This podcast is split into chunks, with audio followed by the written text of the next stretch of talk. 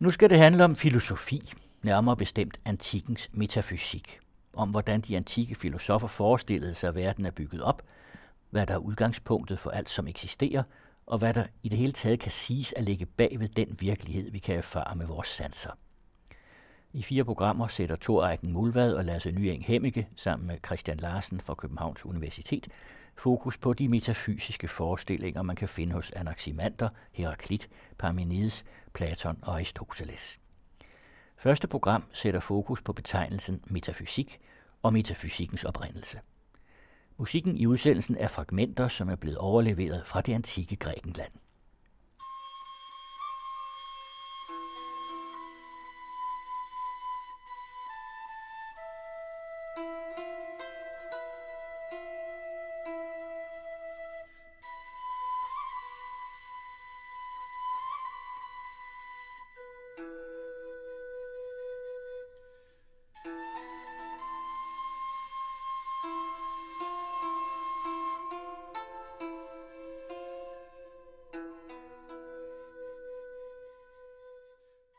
Hvad er antikkens metafysik? Ja, for det første er selve ordet mærkeligt. Øh, det stammer sådan set fra titlen til et værk af Aristoteles på græsk, ta meta ta fysika. Det betyder sådan set bare, det der kommer efter fysikken, de ting, der kommer efter fysikken, som øh, traditionelt er påstået kommer fra en udgiver af Aristoteles værker, Andronikos fra Rhodos, som udgav Aristoteles værker i det første århundrede før Kristus. Øhm, og tesen er altså, at den her titel lidt af en forlegenhed, at han ikke rigtig ved, hvad han skal gøre med de her undersøgelser, som nu findes i værket Metafysikken. Og han placerer så de her undersøgelser i udgivelsesrækken efter værket Fysikken, og så hedder værket så sjovt nok de ting, der kommer efter fysikken. Så det er sådan set bare en, en titel, der ikke angiver andet end at værket i udgivelsesrækken følger på fysikken. Det er også en grund til, at nogen er skeptisk til at tale om antikkens metafysik, og i stedet så vil nogen tale om antikkens ontologi. Øh, ontologi er sådan en, en teknisk term, som i øvrigt heller ikke kommer fra antikken selv, men man finder meget snak om ta onta og to on. Det betyder det værende, eller det der er i antikke tekster, og så har man så dannet den her term ontologi, som altså betyder læren om det, der er, læren om de ting, der findes. Så nogen foretrækker så at snakke om ontologi i stedet for metafysik. I midlertid så kan altså den her fortælling, om man så vil, om titlen metafysik betvivles. Der findes nogen, som argumenterer for, at titlen måske går tilbage til elever af Aristoteles. Aristoteles skildrer i flere af sine værker erkendelsen som en, en bevægelse eller en vej, hvor vi bevæger os som erkendende væsener fra det, som er os mere kendt eller bekendt, og så en vej frem til det, som af naturen kan erkendes eller er erkendbart. Og nogen mener så altså, at denne her titel på undersøgelserne i metafysikken, ta fysica, de ting, der følger efter naturen, altså stammer fra aristoteliske elever, som mener, at de undersøgelser, man finder i metafysikken, er undersøgelser, som går ud over de undersøgelser, man finder i værket fysikken, og knytter an til dem, men altså går på de første principper og årsager, der findes for naturen. Sådan så titlen faktisk, om ikke kommer fra Aristoteles, så i hvert fald afspejler en aristotelisk øh, forskningsmaxime, om man så vil. Så derfor kan man måske holde fast i ordet metafysik. Men hvad er, hvad er så metafysik, når man nu har sagt alle de her ting om, om hvad ordet måtte kunne betyde? Og der er måske nemmest simpelthen til udgangspunkt i Aristoteles' værk, metafysikken, fordi det er sådan set ham, der opfinder den disciplin, vi er vant til at kalde metafysik. Det betyder så også, at hvis man spørger, hvad antikkens metafysik er, så er det inden for en aristotelisk ramme. Altså mange af de tidlige græske tænkere, som man så beskriver som metafysikere, ville måske ikke selv have opfattet sig sådan, som Aristoteles gør.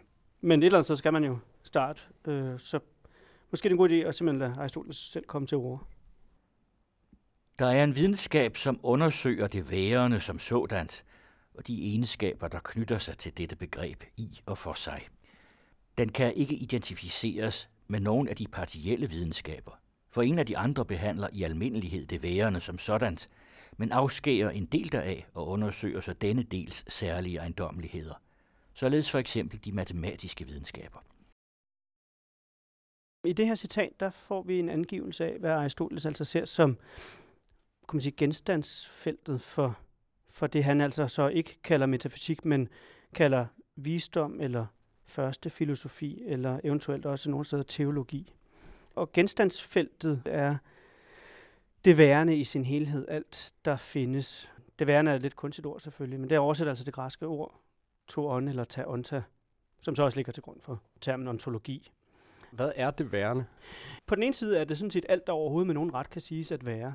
Øh, og det kunne for så vidt både være altså det, vi er vant til at kalde ting, men øh, handlinger, kærlighed, politiske institutioner, hvad som helst. Der er en særlig betydning af væren, som så står centralt for Aristoteles, som vi kan komme tilbage til om lidt. Men, men i udgangspunktet er det værende sådan set bare alt, der med nogen ret overhovedet kan sige, så findes. Og det, som altså så, ifølge det citat, vi har hørt, kendetegner den videnskab, som Aristoteles så kalder første filosofi, er, at den angår det værende som sådan.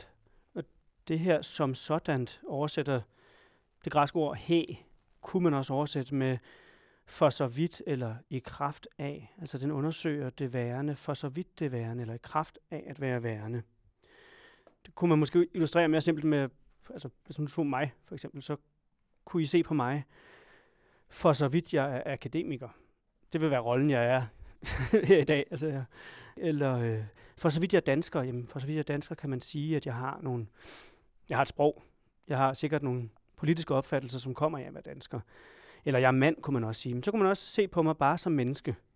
Og sige, hvad, hvad er jeg som menneske, for så vidt jeg er menneske? Det ville svare til i det Aristoteles snakker om, at betragte det værende. Ikke for så vidt det er i bevægelse, eller kan vejes, eller hvad ved jeg, smukt, eller, men bare for så vidt det overhovedet er. Og det er det, denne her første filosofi gør. Den betragter ikke det værende i nogen anden egenskab end den egenskab, at det overhovedet er. Og hvad der så knytter sig til det, at det er. Adskiller det så også på den måde i forhold til andre videnskaber, at andre videnskaber ligesom skærer et genstandsfelt til, og i forlængelse af det, du siger, at fysikken, studerende, det værende kvæg bevægelse, så er metafysikken, det er alt på én gang, det studerer. Ja, lige præcist. Fysikken beskæftiger sig netop med et udsnit af virkeligheden. Og det samme gør matematikken. Den, altså den betragter det, der findes, ud fra en bestemt blikvinkel. For så vidt det er genstand for måling og vejing, kunne man sige. Eller for så vidt man kan måle og veje det. Og det gør altså første filosofien ikke. Den skærer ikke et udsnit ud af virkeligheden og beskæftiger sig kun med det, man tager hele virkeligheden. Og dermed adskiller den sig fra alle andre videnskaber, som man har. Når det så er sagt, så skal man måske modificere det, når man snakker om Aristoteles. Fordi så, så kan man tænke, okay, så handler den om alt, der findes behandles på lige fod af første filosofi. Det er ikke tilfældet for Aristoteles. Det skyldes, at der er en særlig betydning, det var jeg inde på før også, af væren, som er særlig central ifølge Aristoteles. Det, som vi er vant til at oversætte med substans, som på græsk hedder osia. Og der er det måske igen bedst simpelthen, at Aristoteles selv få ordet.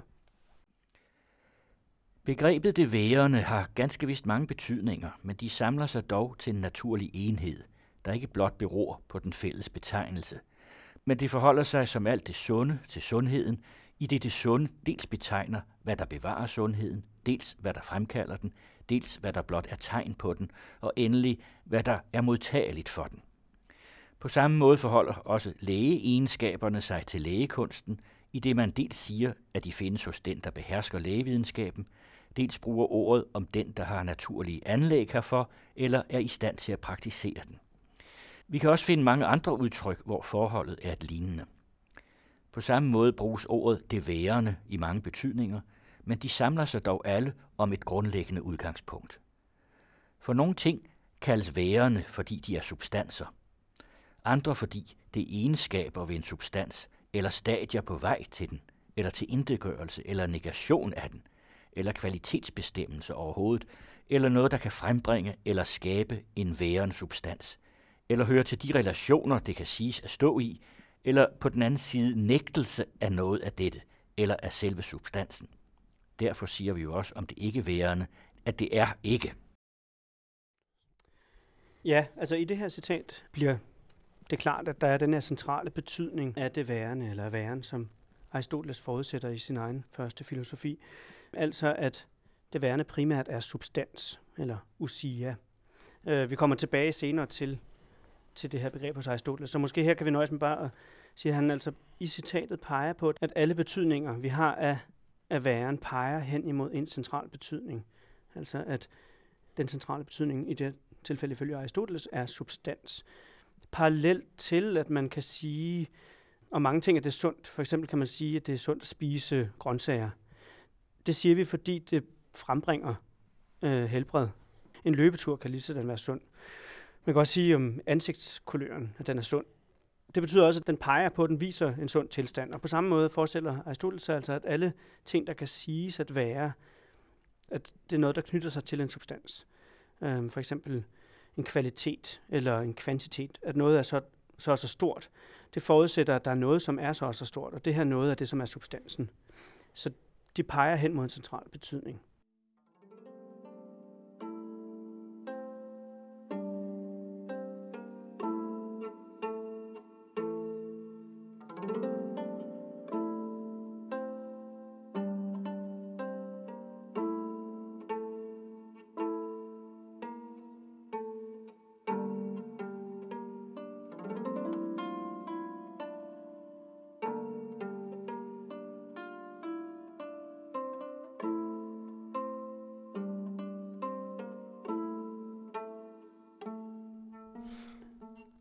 Aristoteles bestemmer altså så det, vi nu kalder metafysik, men første filosofien, som den videnskab, der undersøger, hvad det værende er, for så vidt det værende. Og det er altså en aristotelisk bestemmelse. Det er ikke noget, du finder før Aristoteles. Men omvendt har man en masse overvejelser i den tidligere græske filosofi af, hvad to on, tage on, hvad det værende er. Så man siger, på den måde er det berettiget nok, at Aristoteles hævder, for det gør han andet sted i metafysikken, at alle de græske filosofer, før han kommer på banen, har søgt at besvare spørgsmålet, hvad er det værende?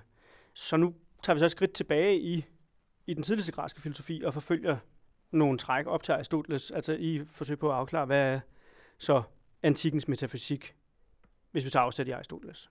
I den forbindelse er vi klar til også at kigge på en af de ældre græske filosofer, nemlig Anaximander. Hvem var Anaximander? Ja, hvad angår al før sokratisk filosofi, står vi lidt sådan ikke på herrens mark, men vores overlevering er ikke så god, som den kunne være. Øh, vi ved, at han kom fra byen Milet, som altså øh, ruinerne af det ligger i det nuværende Tyrkiet. Årstallene er rimelig usikre, men et slag på tasken er 610 til 545 før vores tidsregning, men der er en masse usikkerhed forbundet med det.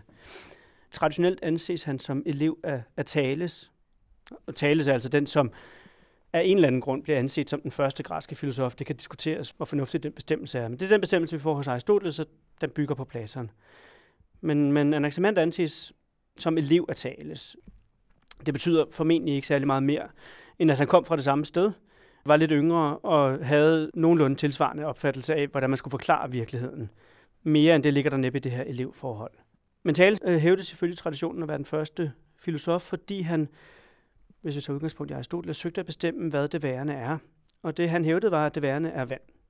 Det er altså hans bud, ifølge, hvis vi tager en aristotelisk optik på, hvad er det værende? Det værende er vand. Og Anaximander hævder nu så altså, at det værende er to af pejron. To af pejron kan oversættes med det ubegrænsede, eller det grænseløse, det der ikke har en grænse. På den måde er det, med et moderne ord, et mere abstrakt begreb, selvfølgelig en vand, eller andre grundstoffer, man finder rundt om i andre græske filosofer. Og det her to af Peiron hævder Anaximander så altså er oprindelsen til alt, eller udgangspunktet for alt. Og det er formentlig det, han snakker om i det citat, vi har overleveret fra øh, Anaximander, som vi går til at høre nu. Det, hvoraf de værende ting opstår, er det samme som det, hvor i de forgår efter nødvendighedens lov for de lider straf og betaler erstatning til hinanden for den uret, de begår ifølge tidens forordning. I det her citat, som i øvrigt er det eneste fragment, vi har af Anaximander, som vi med sikkerhed ved, øh, i hvert fald delvist er skrevet af Anaximander selv, der snakkes der altså om noget, som ting opstår fra og forgår i. Og det her noget er rimeligvis to af Peiron. Med alle de problemer, som er forbundet med at fortolke tidligere græske tænkere med senere tiders filosofiske vokabular, fordi de har ikke haft de termer, vi bruger selvfølgelig.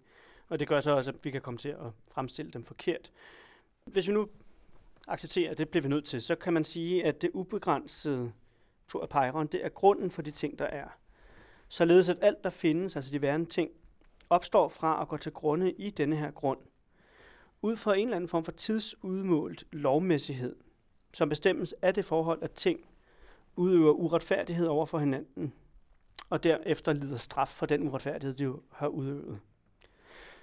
Det er så et godt spørgsmål, hvad det så præcist øh, vil sige. Men et, et bud på det, på hvad den her uretfærdighed er, er, at det selve det, at en ting bliver til i stedet for en anden, eller på bekostning af en anden, som er en uretfærdighed. Man kunne tænke sig, at det er noget sådan som, at sommeren opstår, fordi vinteren i en vis forstand går til grunde. Den forsvinder. Der kan kun være vinter, når, når sommer ikke er der. Og omvendt så går sommeren til grunde, når vinteren kommer. Man kan også sige, at et samfund kan opstå på bekostning af et andet. Eller et dyr dør, men bliver så til næring for et andet dyr. Og det er muligt, det er sådan tanker, som ligger til grund for Anaximanders citat. Det er selvfølgelig lidt svært at vide, i og med at vi ikke har så meget af ham. Ved vi, hvad det her Thor Peiron, hvad det kunne være? Thor Peiron er et metafysisk begreb i betydningen af, at, at det netop ikke er som, som tale, som siger, det er vand, eller som andre filosofer, der har sagt, at jord, ild, vand og luft er de fire grundelementer.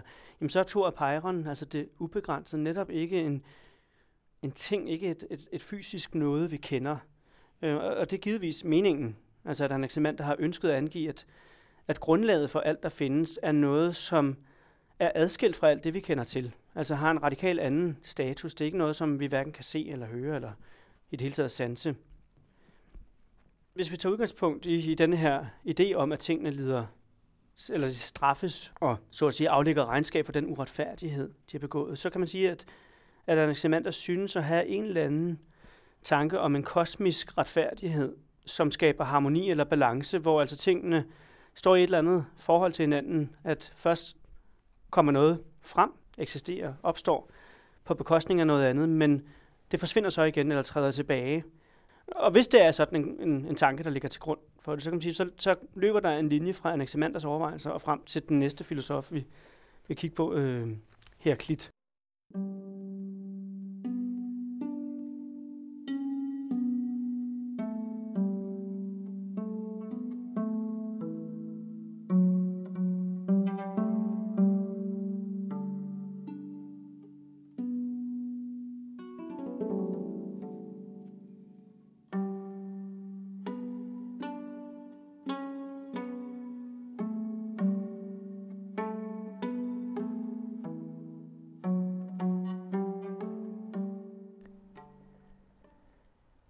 Tænk, at der findes musik, om end kun fragmenter, der stammer helt tilbage fra det antikke Grækenland. Og tænk, at også deres tanker om verden er bevaret.